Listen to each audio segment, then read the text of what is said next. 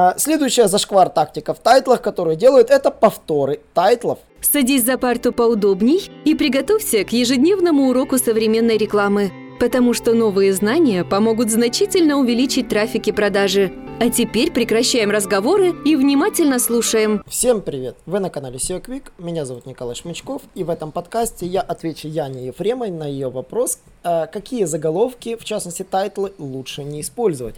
Мы, это она задала мне этот вопрос по моему видео продвижения сайта в поиске Google, часть первая, про алгоритмы ранжирования. Вы можете посмотреть это видео, там, в принципе, я многие вещи ответил. Но я решил э, оформить такой подкаст, э, называя, назвать его «Топ-зашквары по ошибкам ошибкам в тайтлах. вот такое вот будет тема, да. Как, прав... как можно зашкварить свои собственные тайтлы. Итак, поехали. Ошибка номер один, самая известная, написать слишком длинный тайтл, э, запихнуть туда все, что можно, и там даже, ибо, собственно, там, род, э, день рождения бабушки.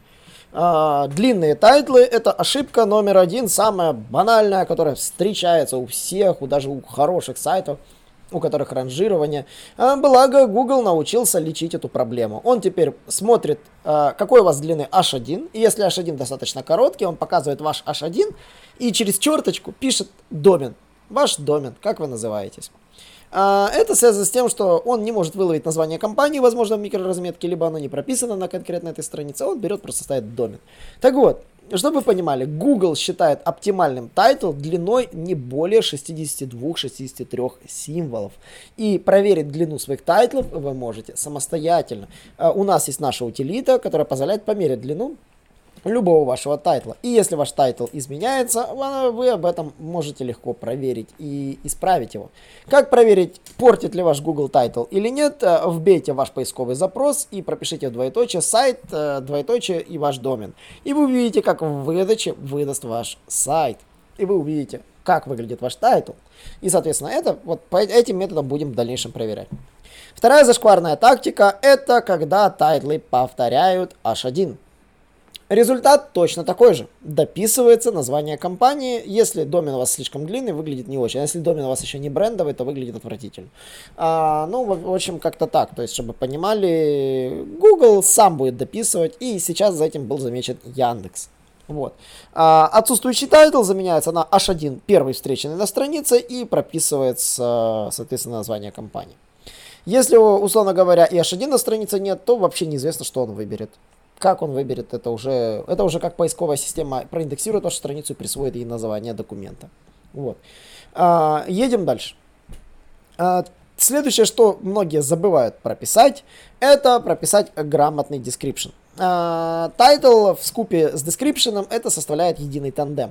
Uh, и что писать в description, я рекомендую писать первые абзацы, uh, самых популярных, включить туда в абзац самые популярные запросы, по которым вы ранжируетесь. Следует помнить, что Google подсвечивает популярные запросы. Разбейте из вебмастера самые популярные запросы, по которым посещалась ваша страничка, и постарайтесь их включить в description, обыграв в короткое предложение. И следует помнить, что description подчиняется тем же правилам. Его оптимальная длина 132 символа. Вы можете найти где-то информацию, что она больше, но вы убедитесь в том, что 132 символа это несокращаемый description. Все остальное обычно обрезается и обрезается не всегда так, как вы хотите этого видеть. А, следующая зашквар тактика в тайтлах, которую делают, это повторы тайтлов. Самый банальный повтор тайтла, когда тайтл повторяется на нескольких страницах. Это является очень грубой ошибкой, и в ранжировании Google ему присвоит какие-то свои методы уникализации этих тайтлов. А может и не присвоить, отображать одинаково, в случайном порядке, как он и как ему заблагорассудится. Продвижению это однозначно навредит, поэтому проверка тайтлов на уникальность это обязательный такой чек-лист э, при проверке в техническом аудите.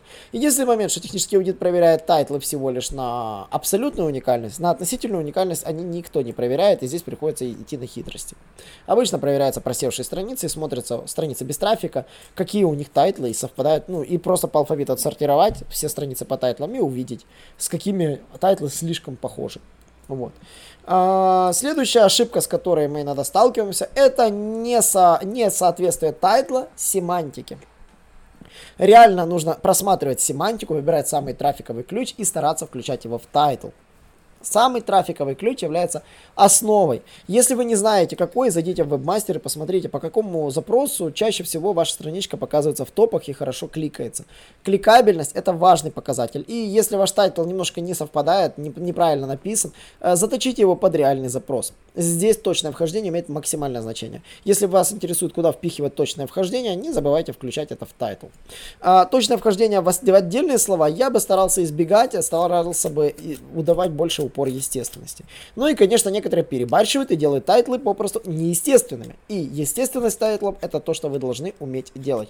Тайтлы должны быть в первую очередь естественными, легко читаться, не выглядят суррогатным набором слов, там через запятую, все что угодно.